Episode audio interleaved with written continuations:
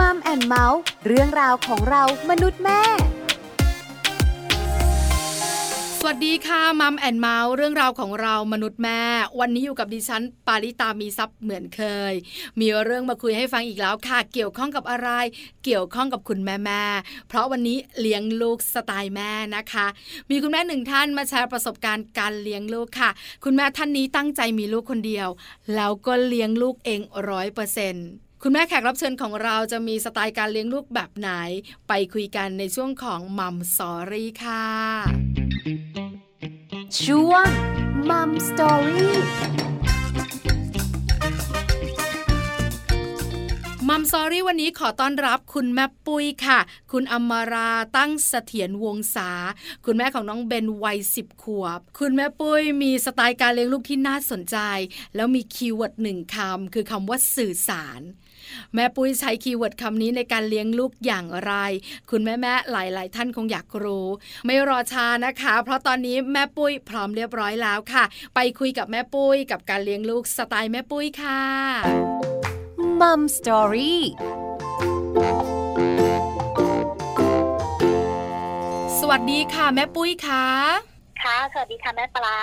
วันนี้มัมแอนเมาส์เนี่ยต้องขอให้แม่ปุ้ยแชร์ประสบการณ์การเลี้ยงลูกสไตล์แม่กันหน่อย ว่าแม่ปุ้ยจะมีสไตล์การเลี้ยงลูกแบบไหน แต่ก่อนจะไปรู้กันถามแม่ปุ้ยก่อนค่ะ แม่ปุ้ยขามีเจ้าตัวน้อยกี่คนคะมีแค่คนเดียวค่ะ คนเดียวตอนนี้กี่ขวบแล้วนะคะ ตอนนี้สิบ ขวบค่ะสิบขวบเด็กผู้หญิงหรือเด็กผู้ชายคะ ผู้ชายค่ะ ผู้ชายหนึ่งคนสิบขวบชื่อน้องอะไรเอ่ยน้องเบนค่ะ น้องเบนนะคะสิบขวบแล้ว แม่ปุ้ยตั้งใจมีลูกคนเดียว หรือว่าเขามาคนเดียวคะตั้งใจเลยค่ะว่าจะมีคนเดียวเพราะว่าตัวแม่ปุ้ยเองก็ลูกคนเดียวเหมือนกัน อ๋อเหรอคะ แล้วทำไมแม่ปุ้ยถึงอยากมีลูกคนเดียว คุณสามีก็อยากมีคนเดียวเหมือนเราเหรอคะ ใช่เลยค่ะ ขอเหตุผลในการอยากมีลูกคนเดียวหน่อยสิคะ คือปุ้ยมองว่าหนึ่งปุ้ยเป็นลูกคนเดียวด้วยสองคือคิดว่าตัวเองเนี่ย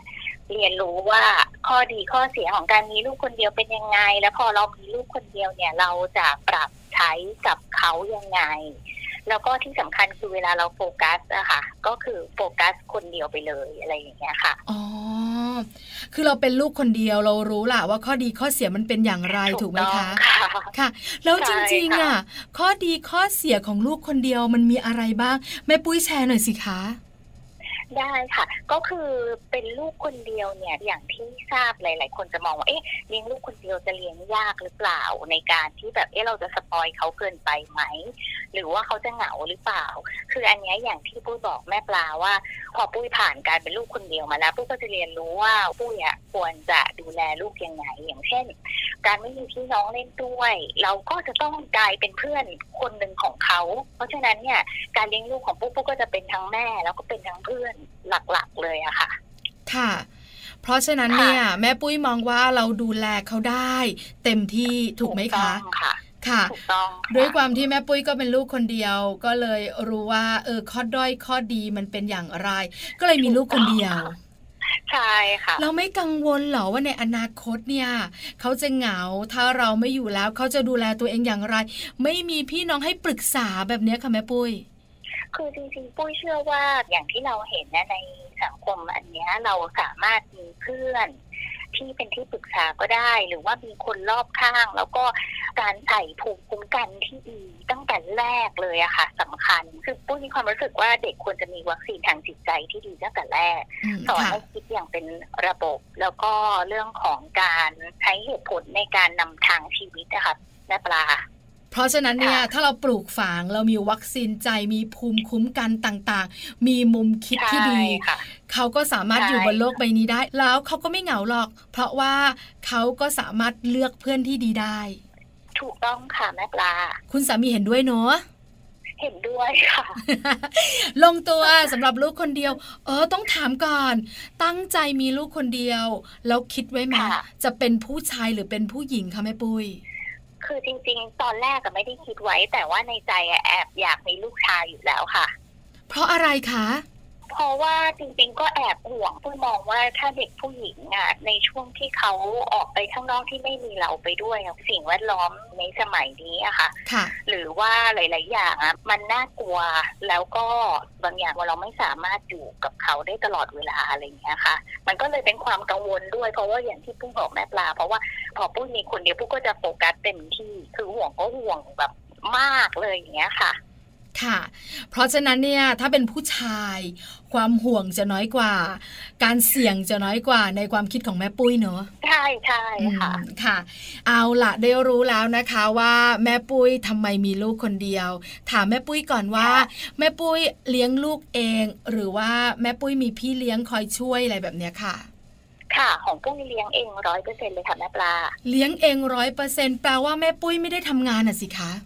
จริง ๆ แล้วในความโชคดีคือของปุ้ยปุ้ยทำงานจากที่บ้านได้อ๋อค่ะ ก็เลยเหมือนกับทำธุรกิจไปด้วย แล้วก็ดูแลเขาไปด้วย แต่ว่าก็ต้องแบ่งเป็นสองส่วนคือโฟกัสหลัก ๆ คือจะให้ลูกก่อน ส่วนงานเนี่ยเราไปบริหารตามเวลาที่เราเหลือจากการดูแลลูกค่ะ เพราะฉะนั้นค่ะลูกมาอันดับหนึ่งแล้วแม่ปุ้ยก็ใช่เลี้ยงลูกค่ะเองด้วย คราวนี้คำถามค่ะสำคัญแล้วล่ะค่ะ แม่ปุ้ยขาเลี้ยงลูกสไตล์ไหนคะ ของปุ้ยปุ้ยจะเป็นสไตล์ที่พูดคุยกันเยอะๆ เหมือนเพื่อนกันนะคะ ค่ะ คือเน้นรับฟังเขาว่าเขาคิดอย่างไร เน้นพูดคุยกับเขา โดยที่ไม่ได้มีข้อจำกัดด้านอายุอย่างบางคนจะมองว่าอุ้ยเด็กไปคุยไม่เข้าใจหรอกค่ะคือปุ้ยเชื่อว่าเด็กทุกคนนะมีศักยภาพ คือเราค่อยๆใส่ค่อย ๆ พูดกับเขาเล่าให้เขาฟังตลอดเวลาเขาจะค่อย ๆ ซึมซับไปอะค่ะ คือถ้าถามว่าแม่ปุ้ยเลี้ยงลูกสไตล์ไหน แม่ปุ้ยบอกว่าการเลี้ยงลูกของแม่ปุ้ยคือคุยกัน คือพูดกันใช่เยอะค่ะๆ ใช้การสื่อสารใช่ถูกไหมคะ ถูกต้องค่ะ อืมค่ะ คราวนี้เนี่ยการสื่อสารของคนเป็นแม่กับคนเป็นลูกเนี่ยอาจจะต้องสื่อสารกันในวัยที่เขารู้เรื่อง ในช่วงที่เขาเป็นเด็กทารกเบบีแบบเนี้ย เราจะสื่อสารแบบไหนอย่างไร หลายคนอาจจะบอกว่า คงไม่ได้สื่อสารมั้ง แม่ปุ้ยเล่าให้ฟังหน่อยสิคะว่าจริง ๆ แล้วเนี่ย เราเริ่มต้นคุยกับเขาค่ะสื่อสารกับเขาตั้งแต่เขาอายุเท่าไหร่คะคือจริงๆผู้เชื่อเรื่องการสื่อสารคือตั้งแต่แบบเด็กคลอดออกมาเราก็จะชวนเขาคุยตลอดเวลาเพราะว่าอย่างอย่างช่วงที่เขาคลอดมาก็จะอยู่กันหลัก ๆ คือสองแม่ลูกเลยค่ะก็คือพยายามจะพูดจะชี้จะให้เห็นเขาก็จะเรียนรู้จากทางภาษา เพราะว่าปุ้ยมีความเชื่อว่าเด็กเขาสามารถกึ่งซับดูเป็นภาพ แล้วก็จำอ่าแล้วก็ประมวลผลออกมาอะไรอย่างเงี้ยค่ะ ก็คือจะเริ่มพูดกับเขาตลอดเวลาคือ ช่วงนั้นแหละอาจจะอารมณ์เหมือนคุณแม่พูดอยู่คนเดียว คือช่วงที่เขาใช่ค่ะเป็นวัยทารกหรือว่าเบบีเนี่ยค่ะเราอาจจะใช้ภาษากาย ภาษากายใช่ค่ะการแสดงออกสีหน้าแววตาของเราจริงค่ะเพราะฉะนั้นเนี่ยจะถามว่าแม่ปุ้ยสื่อสารกับลูกตั้งแต่เมื่อไหร่ ตั้งแต่อยู่ในท้องจนคลอดออกมาก็เริ่มคุยกับเขาเลยถูกต้องค่ะใช่ไหมคะ ใช่ค่ะ ค่ะ ตอนเป็นวัยเบบีก็สื่อสารด้วยภาษากาย ถึงเราจะพูดออกไปเขาเข้าใจหรือเปล่าไม่รู้ใช่ค่ะออกแต่ว่าเนี่เรายสัมผัสอ่าใช่ค่ะ สัมผัสการแสดงออกทางสีหน้าน้ำเสียงถูกไหมคะอืมใช่ค่ะแม่ค่ะปลา เพราะฉะนั้นเนี่ยแม่ปุ้ยก็จะคุยกับลูกตั้งแต่ลูกเนี่ยยังอยู่ในท้องแล้วตั้งแต่คลอดออกมา แม่ปุ้ยบอกข้อดีหน่อยสิหรือบอกมุมคิดแม่ปุ้ยหน่อยสิว่าทำไมถึงคิดว่าการคุยกันเยอะๆการสื่อสารกับลูก การบอกความคิดเราการฟังความคิดเขาถึงสำคัญในการเลี้ยงลูกค่ะสำคัญเพราะว่าถ้าเราฟังเขาเยอะๆ เราจะยิ่งรู้จักลูกเรามากขึ้นเพราะปุ้ยเชื่อว่าเด็กทุกคนเขาก็มีความคิด เป็นของเขาเอง ถ้าเราไม่เปิดใจรับฟังอะค่ะค่ะ ตัวเด็กเองก็จะเรียนรู้ได้ว่าเขาควรจะพูดออกมาไหมหรือไม่ควร แต่ถ้าเราแสดงอาการว่าเรายินดีรับฟัง เอออไปกับเขาหรือว่ามีความคิดเห็นร่วมกับเขาอะ เขาจะเป็นเด็กที่อยากจะเล่ายิ่งเขาพูดออกมาเท่าไหร่เราถึงรู้จักเขามากขึ้นอ๋อค่ะทำให้เรารู้จักลูกเราและเข้าใจลูกเรามากขึ้น ใช่ค่ะ ค่ะ เพราะฉะนั้นเนี่ยแม่ปุ้ยก็เลยบอกว่าวิธีการเลี้ยงลูกคือคุยเยอะๆฟังเยอะๆใช่นะคะค่ะทุกวันนี้สิบขวบก็ยังต้องมีเวลาก่อนนอนมานั่งชวนคุยกันว่าเว้ยวันนี้มีอะไรจะเล่าให้ฟังไหมอะไรอย่างนี้อยู่เลยค่ะ ค่ะ แม่ปุ้ยขาถ้าเป็นวัยเบบีอย่างที่เราคุยกันคือการใช้ภาษากาย การใช้การค่ะสัมผัส การพูดคุยกับเขาเนี่ยนะคะ ด้วยน้ำเสียงที่นุ่มนวล แล้วพอเขาค่ะโตขึ้นใช่ค่ะแม่ปุ้ยขาเมื่อไหร่อะ ที่แม่ปุ้ยรู้สึกว่า เฮ้ยเราคุยกับเขาอะแล้วเราสื่อสารกับเขาอะแล้วสิ่งนั้นมันส่งผลจริง ๆ นะ ลูกเข้าใจจริง ๆ นะ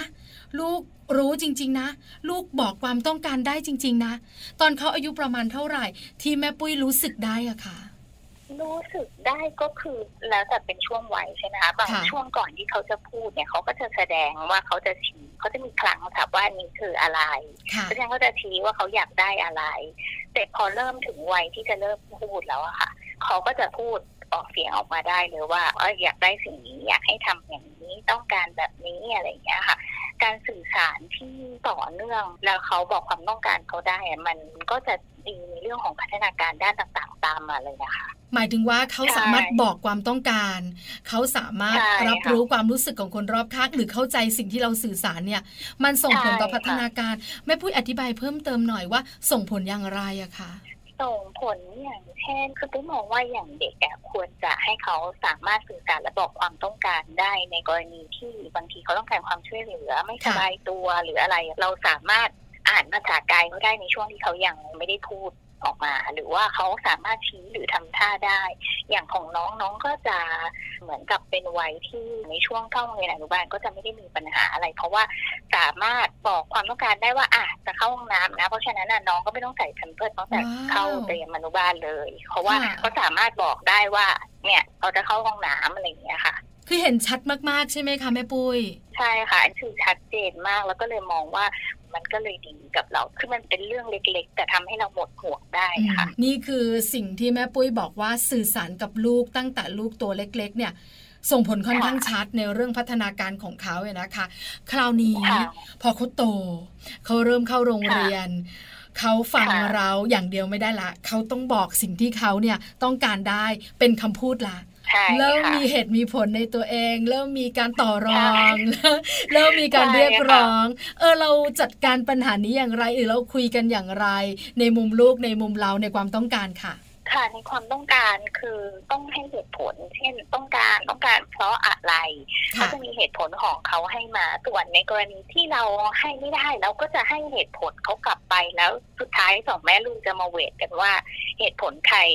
ที่ฟังแล้วน่าจะออกมาเป็นผลในที่สุดอะไรอย่างเงี้ยค่ะ เดี๋ยวนะแม่ค่ะปุ้ยตั้งแต่เขาอายุเท่าไหร่คะใช้วิธีการแบบเนี้ย ปุ้ยให้ตั้งแต่เด็กเลยอะค่ะ แม่ปลาซึ่งจริง ๆ คุณตาคุณยายก็จะไม่ค่อยเห็นด้วยนะคะค่ะเพราะว่าอย่างผู้ใหญ่ที่แบบเวลาเขาอยู่กับลูกหลานเขาจะไม่เหมือนตอนที่เขาเลี้ยงเราอืมเลี้ยงหลานจะอีกแบบเลี้ยงลูกจะอีกแบบอะไรอย่างเงี้ยค่ะค่ะ แต่อธิบายให้คุณตาคุณยายฟัง ซึ่งตอนหลังท่านก็เข้าใจค่ะ ว่าอย่างเนี้ยอย่างน้องไปเดินตามห้าง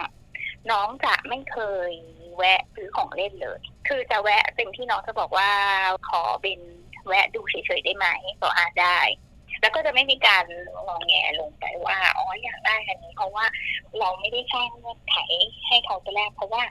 กุ้งเชื่อว่าเด็กเนี่ยฉลาด ถ้าเขาร้องขอครั้งหนึ่งลงไปนั่งครั้งหนึ่งแล้วเนี่ย ถ้าเรายอมเนี่ยเขาจะชนะเราตลอดนะคะเพราะฉะนั้นอย่ามีครั้งแรก ไม่อย่างนั้นครั้งที่สองสามสี่เราจะเหนื่อยมาก ใช่ค่ะ เพราะว่าเด็กเขาฉลาดค่ะเขาก็เลยจะรู้ว่าเวลาเขาไปเนี่ยแล้วไม่มีการได้ของแบบไม่ได้แพลน หรือว่าไม่ได้ดิวกันไว้แต่แรก คือของเล่นเนี่ย ถ้าเขาจะค่ะได้หรือไม่ได้เนี่ย เราต้องคุยกันมาก่อน ใช่ไหมคะ ใช่ค่ะอืมจะไม่มีไปถึงจุดแล้วอยากได้แล้วซื้อจะไม่เกิดอันนี้เลยค่ะแม่ปลาแต่ว่าปุ้ยจะดูว่าเขาชอบอะไรเป็นพิเศษ และแอบซื้อกลับมาแต่ไม่ได้ให้ปุ้ยจะให้เขาจำเป็นภาพจำว่า อ๋อ เพราะว่าวันนี้หนูเป็นเด็กดีหนูทำอะไรบ้างอะไรอย่างเงี้ยค่ะ ก็จะได้เลยโดยที่ไม่ต้องร้องขอ เป็นเทคนิคการเลี้ยงลูกที่แปลกนะใช่ที่สำคัญต้องใจแข็งมากเลยนะแม่ปุ้ย ใช่ใช่ค่ะใช่ไหมคือคะใจเราคนเป็นพ่อแม่อยากซื้ออยู่แล้วแหละแต่ว่าด้วยความที่เรากลัวอย่างที่ปุ้ยบอกแม่ปลาแต่แรกว่าการเป็นลูกคนเดียวอะมันก็มีข้อดีข้อเสียค่ะแต่ถ้าเราอะให้ตามใจที่เราอยากจะให้ลูกอะ เขาก็จะได้ทุกอย่างโดยที่เขาไม่เห็นค่าอะไรเงี้ยแม่ปลาอืมเห็นด้วยนะคะ มาคุยค่ะกันในเรื่องของกระบวนการนิดนึงค่ะแม่ปุ้ยแม่ปุ้ยบอกค่ะว่าเราต้องมีแพลนทุกครั้งที่เราจะทำค่ะอะไรถูกไหมคะแต่สมมุติใช่ค่ะสิ่งที่เราแพลนหรือวางแผนแล้วโหวตกันแล้วคุยกันเนี่ย มันไม่ใช่สิ่งค่ะที่ลูกต้องการอะแล้วเด็กอะไม่ใช่ผู้ใหญ่ที่จะเข้าใจทุกเรื่อง บางทีอารมณ์มันก็นำเหมือนกันนะแม่ปุ้ยนะ เพราะฉะนั้นเนี่ยค่ะถ้าสมมติว่าเราคุยกัน แล้วสิ่งที่ตกค่ะลงเนี่ยมันไม่ใช่ความต้องการของเขาอะและเขาไม่โอเคอะเขาแสดงออกอย่างไรอะคะแม่ปุ้ยหรือเราคุยกับเขาต่ออย่างไรอะคะคือเขาก็จะบอกว่าอย่างเช่นช่วงแรก ๆ ที่ส่งเขาไปซัมเมอร์ที่ต่างประเทศใช่ไหมคะคือปุ้ยให้น้องเริ่มไปตั้งแต่หกขวบครึ่ง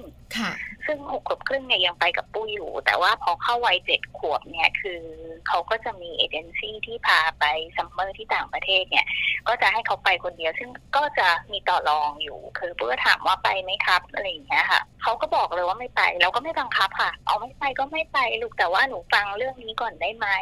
คือก็ให้เหตุผลเขาบอกว่าเนี่ย ตอนมัมมี่เด็กๆนะ คุณยายก็ให้มันมีไปมันนี้ก็ไม่ไป เพราะว่าคือมัมมี่อยากอยู่กับคุณยาย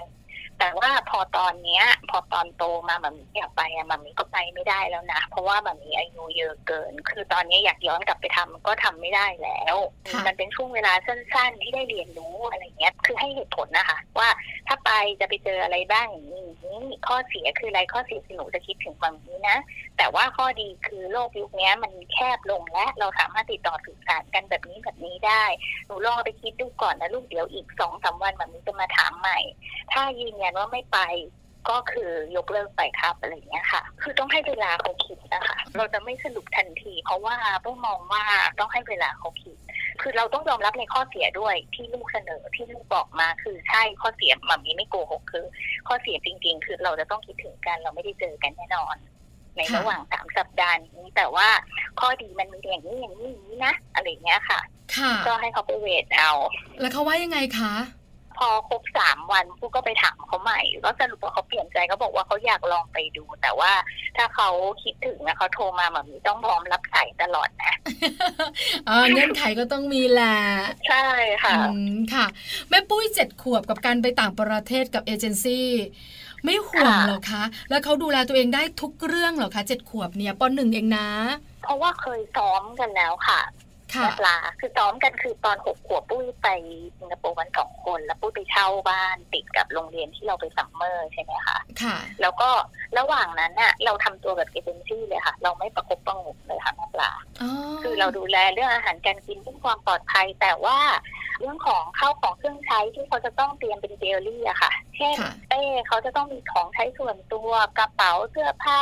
ใช้แล้วใส่ตรงไหนวางตัวไหนคือเราสอนตั้งแต่ตอนนี้เลยเรื่องสำคัญที่สุดในการไปกับเอเจนซี่คือต้องขอความช่วยเหลือเป็น เพราะว่าประเทศที่เลือกไปคือสิงคโปร์เพราะฉะนั้นเนี่ยปุ๊ค่อนข้างมั่นใจว่าปลอดภัยในระดับหนึ่งแล้ว แต่ว่าสิ่งสำคัญคือต้องขอความช่วยเหลือเป็น จะต้องรู้ว่าพักที่โรงแรมไหนไปที่ไหนชื่ออะไรมากับเอเจนต์อะไรจะติดต่ออะไรอะไรอย่างเงี้ยค่ะ ค่ะ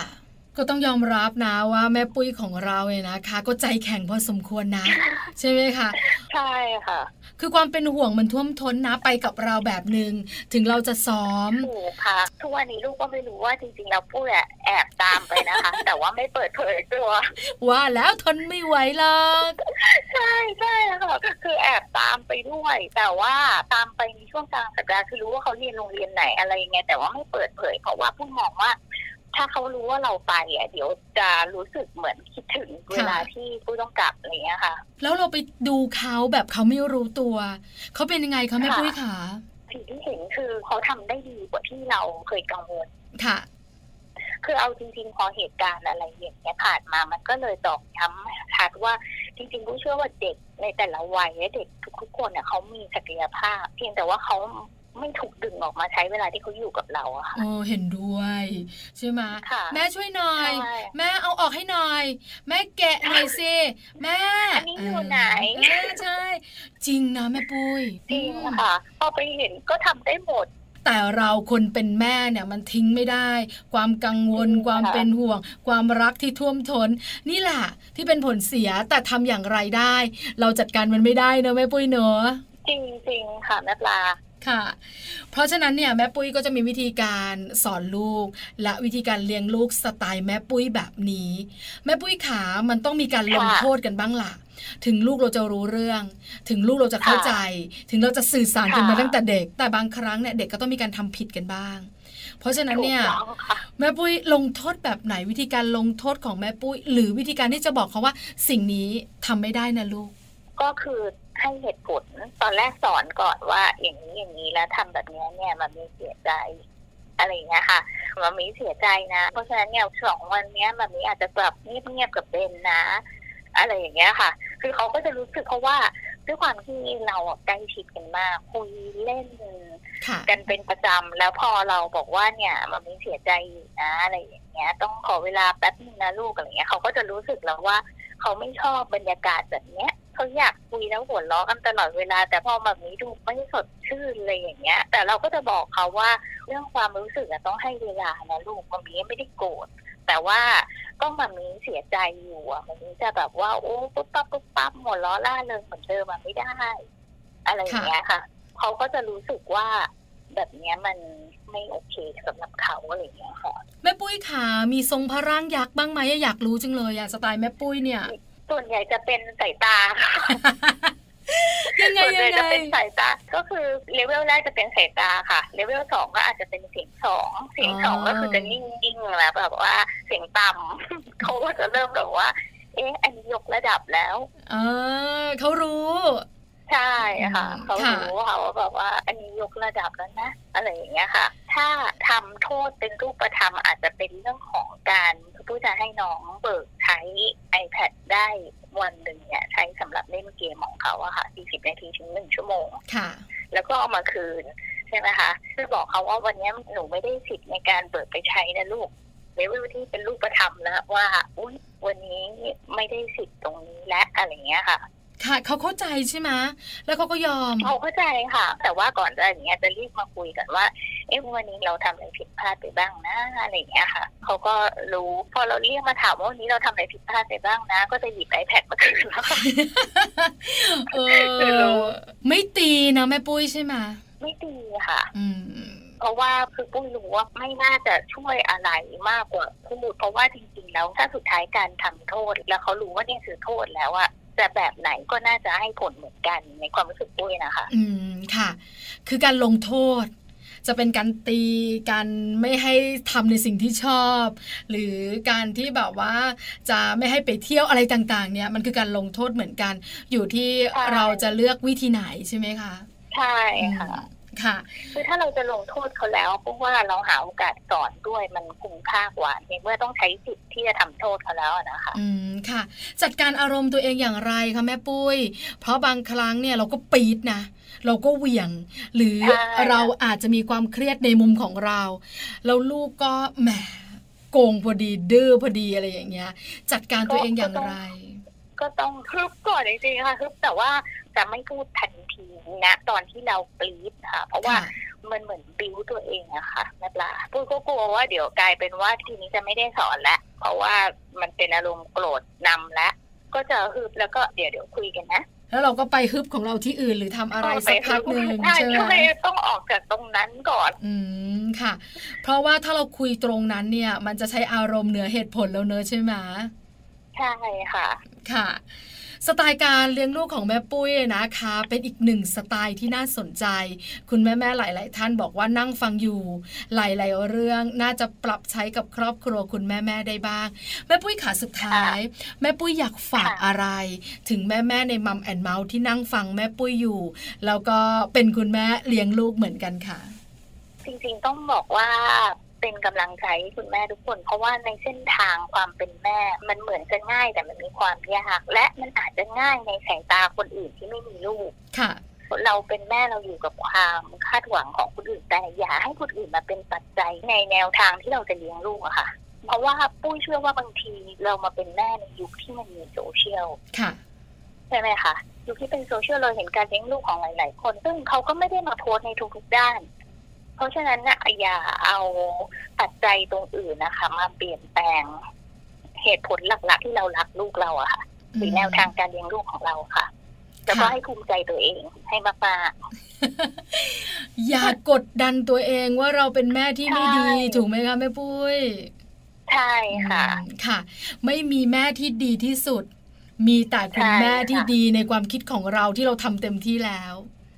ถถูกต้องค่ะแม่ปลาค่ะ เห็นด้วยกับแม่ปุ้ยค่ะ เพราะบางครั้งแม่แม่ๆมักจะรู้สึกว่า นิดนึงทำไมฉันทำไม่ได้นะทำไมฉันเป็นแม่ที่ไม่ดีเลย ฉันเป็นแม่ที่แย่ จริง ๆ แล้วเนี่ยใช่ค่ะเราทำเต็มที่แล้วเนอะแม่ปุ้ยเนอะจริงค่ะแม่ปลา เห็นด้วยค่ะ แล้ววันนี้ได้มุมคิดค่ะดีๆ ได้สิ่งดีๆ ที่แม่ปุ้ยมาแชร์ประสบการณ์สไตล์การเลี้ยงลูกของแม่ปุ้ย ขอบพระคุณค่ะแม่ปุ้ยค่ะ ค่ะ ขอบคุณค่ะแม่ปลา สวัสดีค่ะ ค่ะ สวัสดีค่ะมัมสตอรี่ขอบพระคุณแม่ปุ้ยมากๆนะคะ คุณอมราตั้งเสถียรวงศา